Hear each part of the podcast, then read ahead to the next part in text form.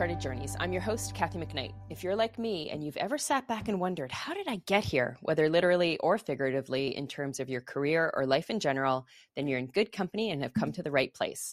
On Uncharted Journeys, you'll hear from amazing women about their straight and narrow, zigzaggy, and somewhere in, somewhere in between paths to success. Today's guest is a self professed unicorn, technologist, strategist, mentor coach, volunteer, and massive advocate for women and girls in STEM. She also has some of the best hair going in our industry. she loves talking about people um, and about how the lines between technology and human experience are increasingly blurring together. In her day job at IBM, she's global lead for Adobe Workfront. She is an experienced global leader with extensive experience working with information technology and the services realm, skilled in sales, partner and relationship management, enterprise mobility, digital reinvention, go to market strategy, and offering portfolio development and management. My guest puts everything she has into things she believes in. One of her passions is ensuring her daughter and everyone else's has access to truly equal and unbiased opportunities across all sectors, particularly tech, which as a mom with a daughter in STEM, mm. I fully support. Yeah. She is also a massive and vocal advocate for driving better awareness and understanding of mental health and the impact it can have. We met in Vegas, and what happens in Vegas stays in Vegas, so we won't be talking about that. But I am nevertheless super stoked to hear about how she is changing the world for the better, one purple hair at a time. Welcome, Jay Trestain. Oh, Kathy, thank you for having me. It's an absolute pleasure to be here. Oh, I'm so excited to to have you here. We met in Vegas this year at Adobe Summit. Had a great conversation. I'm sorry I had to jet and uh, go catch my flight, but you know what? It happens. It does. Um, you know, that was strictly the highlight reel. Maybe you can tell our audience a little bit more about what you do with IBM iX. Yeah, of course. Um, so I've worked for IBM now for 18 years, um, straight out of college, and haven't left. I think I've had five careers in my time there, but currently I work within our iX digital agency brand as part of the global um, partnership team aligned to Adobe, and I run our Adobe Workfront business, as you've mentioned. But more importantly, it's we're kind of angled around content supply chain. So that's everything from how we turn up in the market for our customers, how we organise ourselves from an organisational standpoint, and education and people and delivery and culture and fun and everything and everything in between.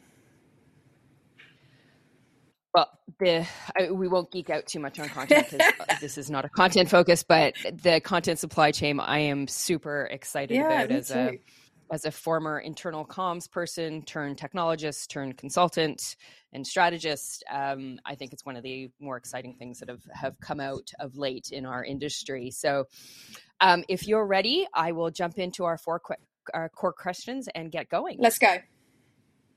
All right. So, what was the first career you remember wanting to do when you grew up? I wanted to be a Formula One driver because I wanted to spray everybody with big bottles of champagne. well, and who doesn't, right? Yeah, exactly. I mean, it just it feels, and I do want to. I still want to do that. By the way, um, I just haven't found the occasion where it's appropriate yet. Yet. Well, we were just in Vegas. If there's ever yeah, a location missed to opportunity. people with champagne. yeah, missed opportunity. Well, sure. uh, yeah, I well, I am now on a personal uh, quest to find you that opportunity. Yes, I'm making a note of that. Uh, so, was there somebody that you remember as being a big influence in your life early on? Oh, so so many, um, and I think really the significance of those people has only really become apparent to me in later life. But the two biggest influencers were my mum, um, who sadly passed away five years ago, and my nan, who was um, a wartime. Um, uh, worked in the munitions factories through World War II, but was actually on the stage. And the two common uh, the two common personality traits that these two glorious women had. They were fierce feminists, but they didn't necessarily recognize that about themselves at the time. But they were so passionate for me to make incredible choices that meant I didn't have to compromise who I was um, for other people, a bit based upon their own experiences. So, yeah, my mum and my nan, my nana Peg, who used to be on the stage. Stage, so she was an actress? Um, performer of all kinds, singing, um, acting. Um, she was a contender for uh, Dame Vera Lynn. I, apparently, the story goes that they were all part of the same um, circles and theatre groups and things. Um, but my nan t- took a step back to have her family, and that was actually one of the uh, motivating points, those decisions that you make in your life that she had a lot of regret about, which you know stemmed a lot of fire in her belly for me about not making decisions that compromised my own, uh, you know, desires and dreams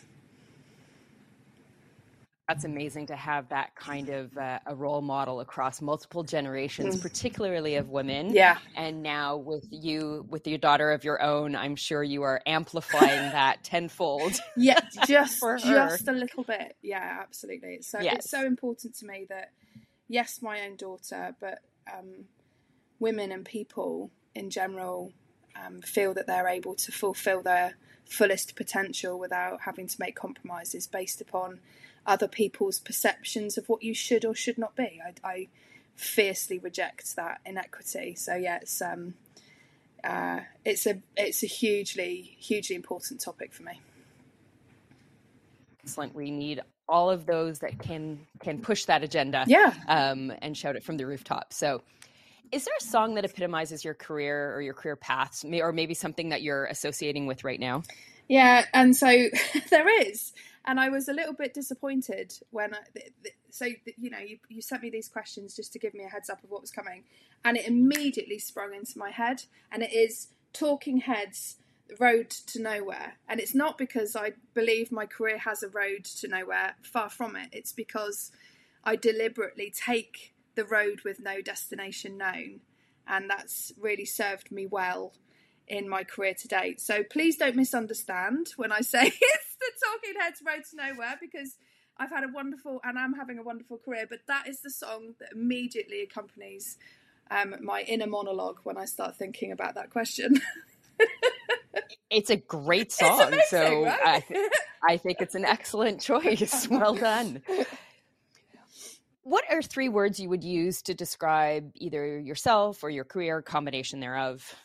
Um, I would have really struggled with this prior to reading Ginny Rometty's um, recent memoirs in uh, Good Power, and she describes it beautifully, beautifully as being in service of, and that's such a incredibly evocative phrase, start of a sentence for me that I feel I make a lot of decisions to be in service of my clients, my family, myself.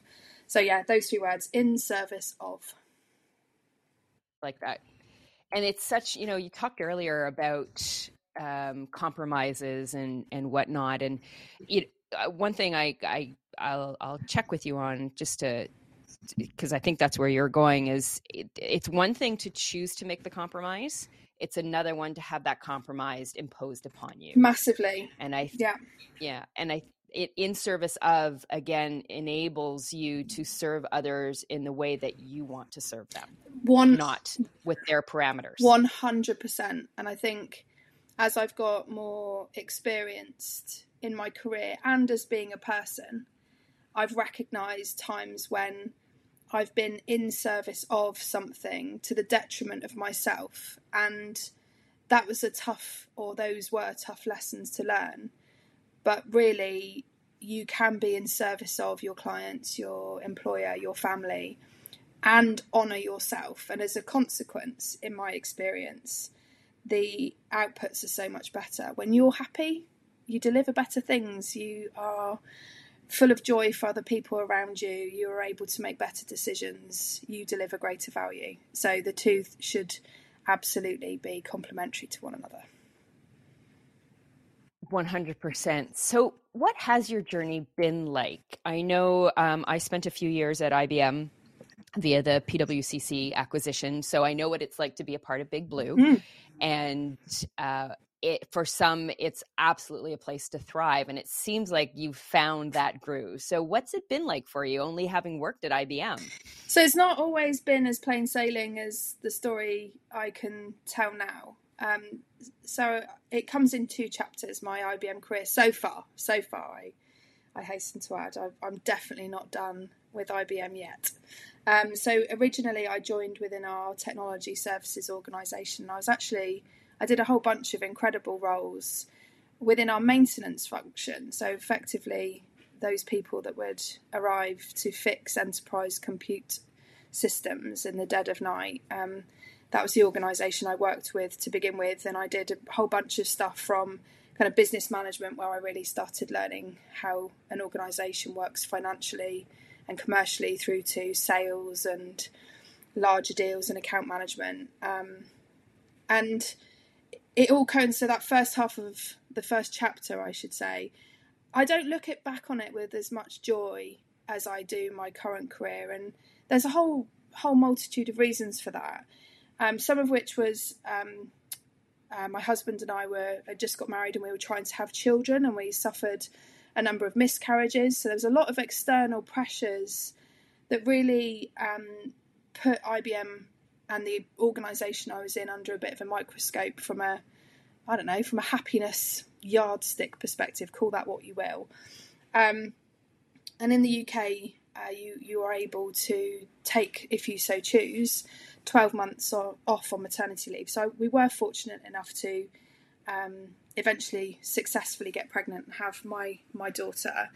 And at that point in time, speaking candidly, I, I kind of I didn't know whether I wanted to go back to work. I I um I really had lost the verve for it.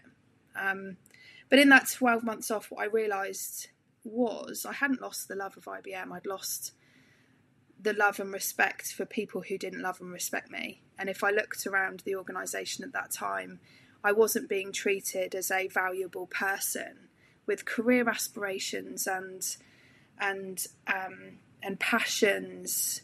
I was being treated as a commodity, and I didn't like that.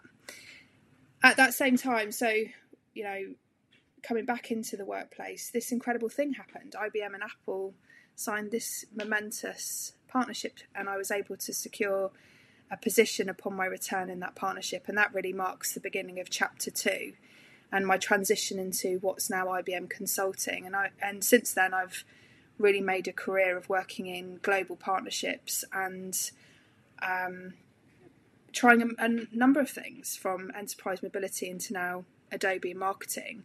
But what I really recognize in myself, having gone through these functionally very different roles from business management, sales, account management, enterprise mobility now to marketing, is that I really, my, my special skill, I think, is working with hugely diverse groups of people and coordinating the best of everything.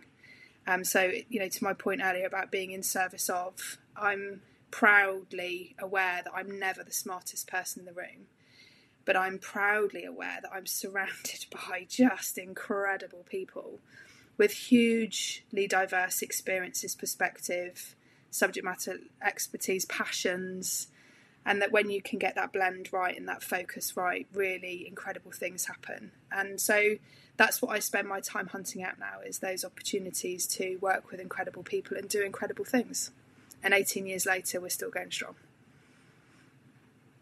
Fantastic. Yes, that was uh, that was quite the partnership, and what fortuitous timing to come back to. Uh, um, yeah, from yeah. And, hugely, and I think that goes to some of my kind of um, career guidance I give to people. I think it's really it's it's so important to have a plan for yourself and your future and to give yourself structure and a framework to make informed decisions, right? I think that's so important.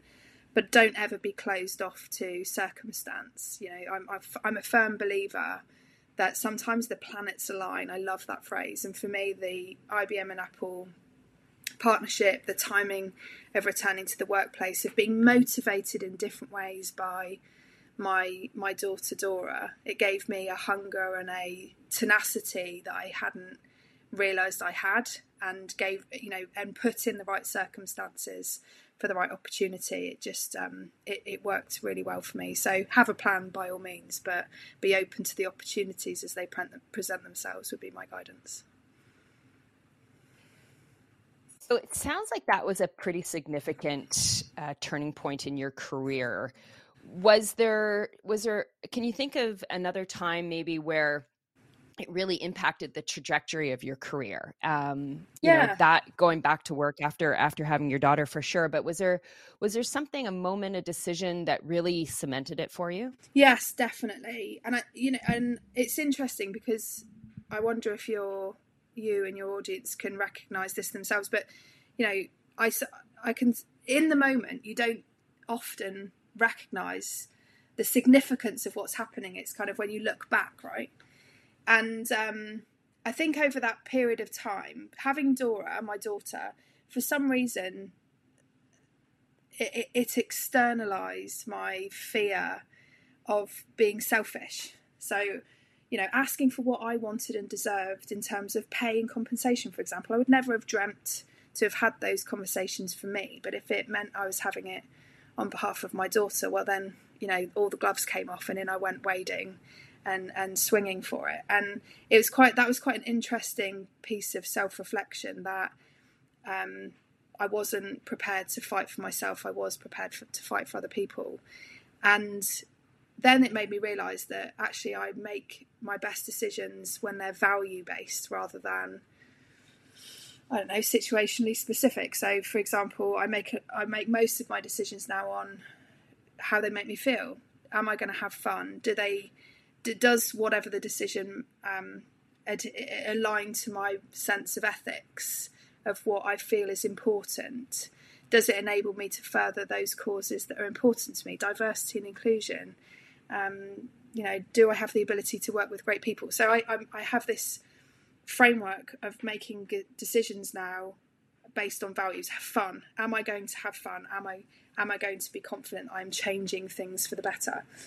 And what I realise is that's been heavily influenced by um, a lot of pressure going on outside of work. And I talk very freely about this because I think it's important for people to understand that, you know, when you meet somebody for 30 seconds, you think, wow, their careers are amazing. They, you know, what a role model. You, you don't know what else is going on for them. And for me, that means um, my fantastic husband, who we have our 10 year wedding anniversary on Thursday, is um, suffering with cancer and has been for the past five years. And, you know, he's really, really quite poorly um, uh, with physical disabilities as a result of brain surgery. So you have all of these things that happen around you that help you make different or better decisions. And for me, it's the fact I never have enough time. And the time I do have is really, really, really important. So, how this has played out for me through my career is I make all the decisions on being confident that I'm going to enjoy myself in the moment. And because when I'm not with my husband and my family, I want to be having a great time at work with the best people doing the best stuff. Because frankly, I haven't got time not to, and I've got no inclination not to either. So, a long way to answer your your question, Kathy, is like, was there or has there been another momentous period? I think the whole um, the whole learning journey with Dave of making the decision that I don't want to make a compromise on my career. That's really important to me. But there is a way in which I can manage my family and have a successful career.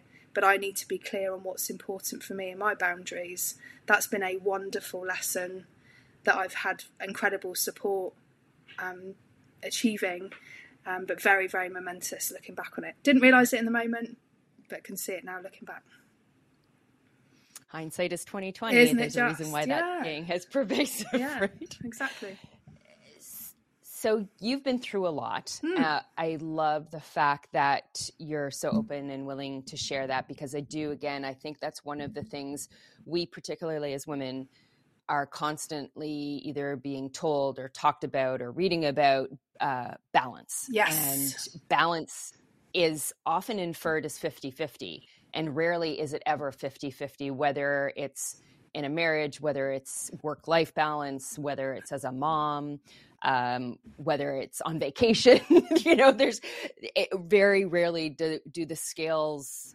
equal out. And and being aware of that i think makes it so much easier um, and more manageable be because you recognize that there's going to be times where work is 90% of your day and that's okay those are choices and as long as it's a choice being made in a conscious way, then that's okay. And I know as a as a mom of of two, I've been on the road. My kids are are older than yours, but you know, at 21 and 18, I've been on the road for a good 15 years of their life.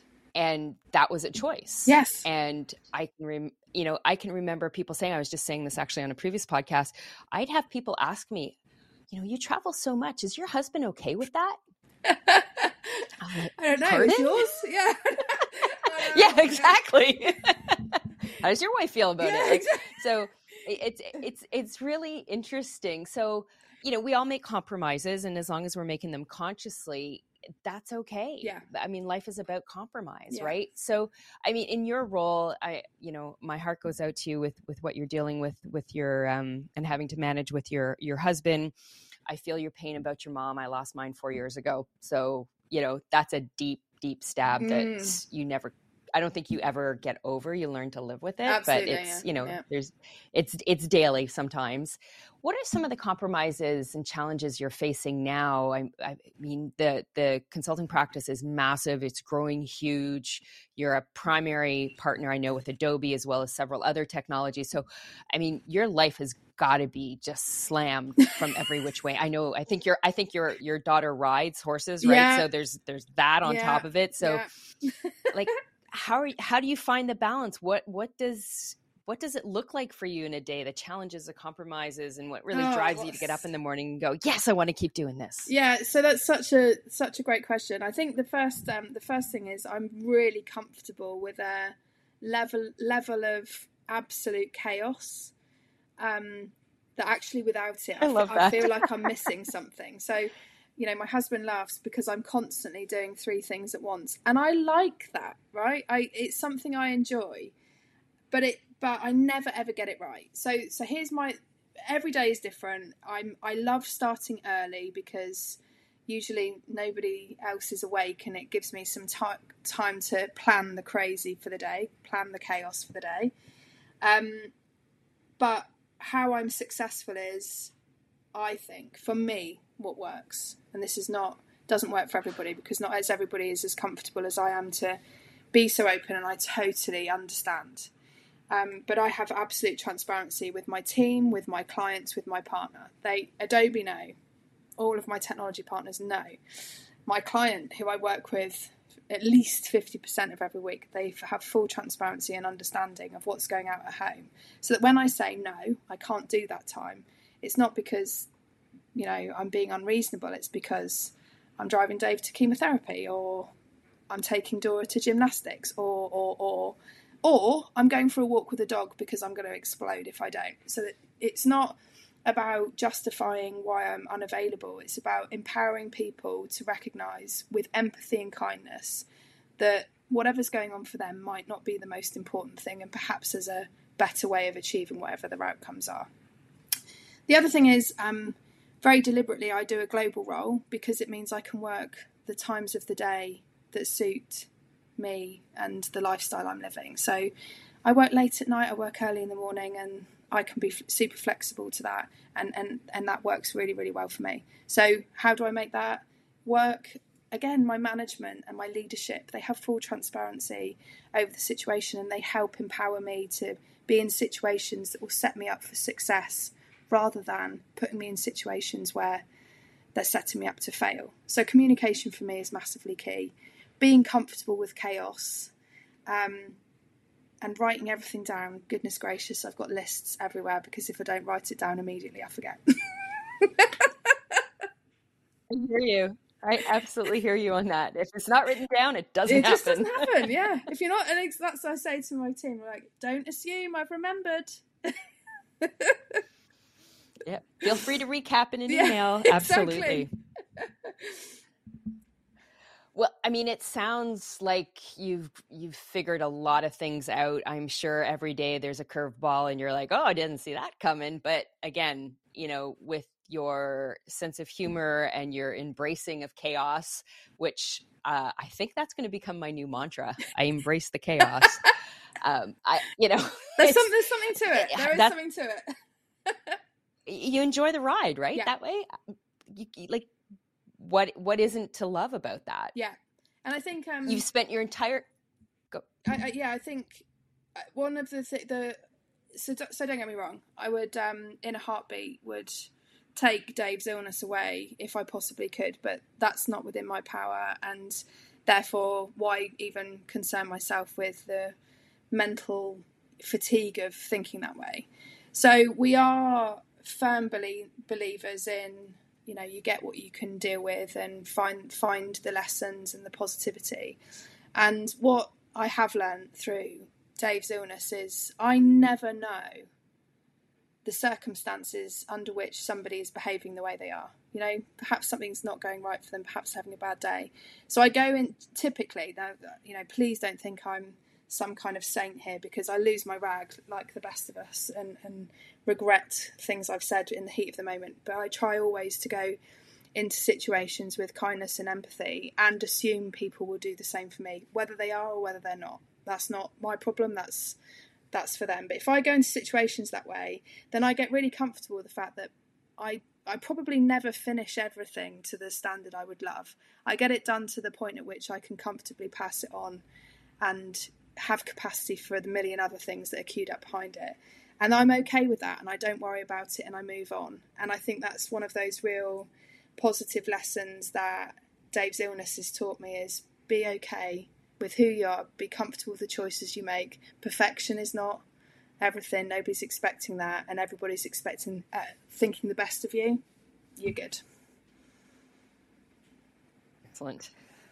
Now, you've spent your entire career in tech.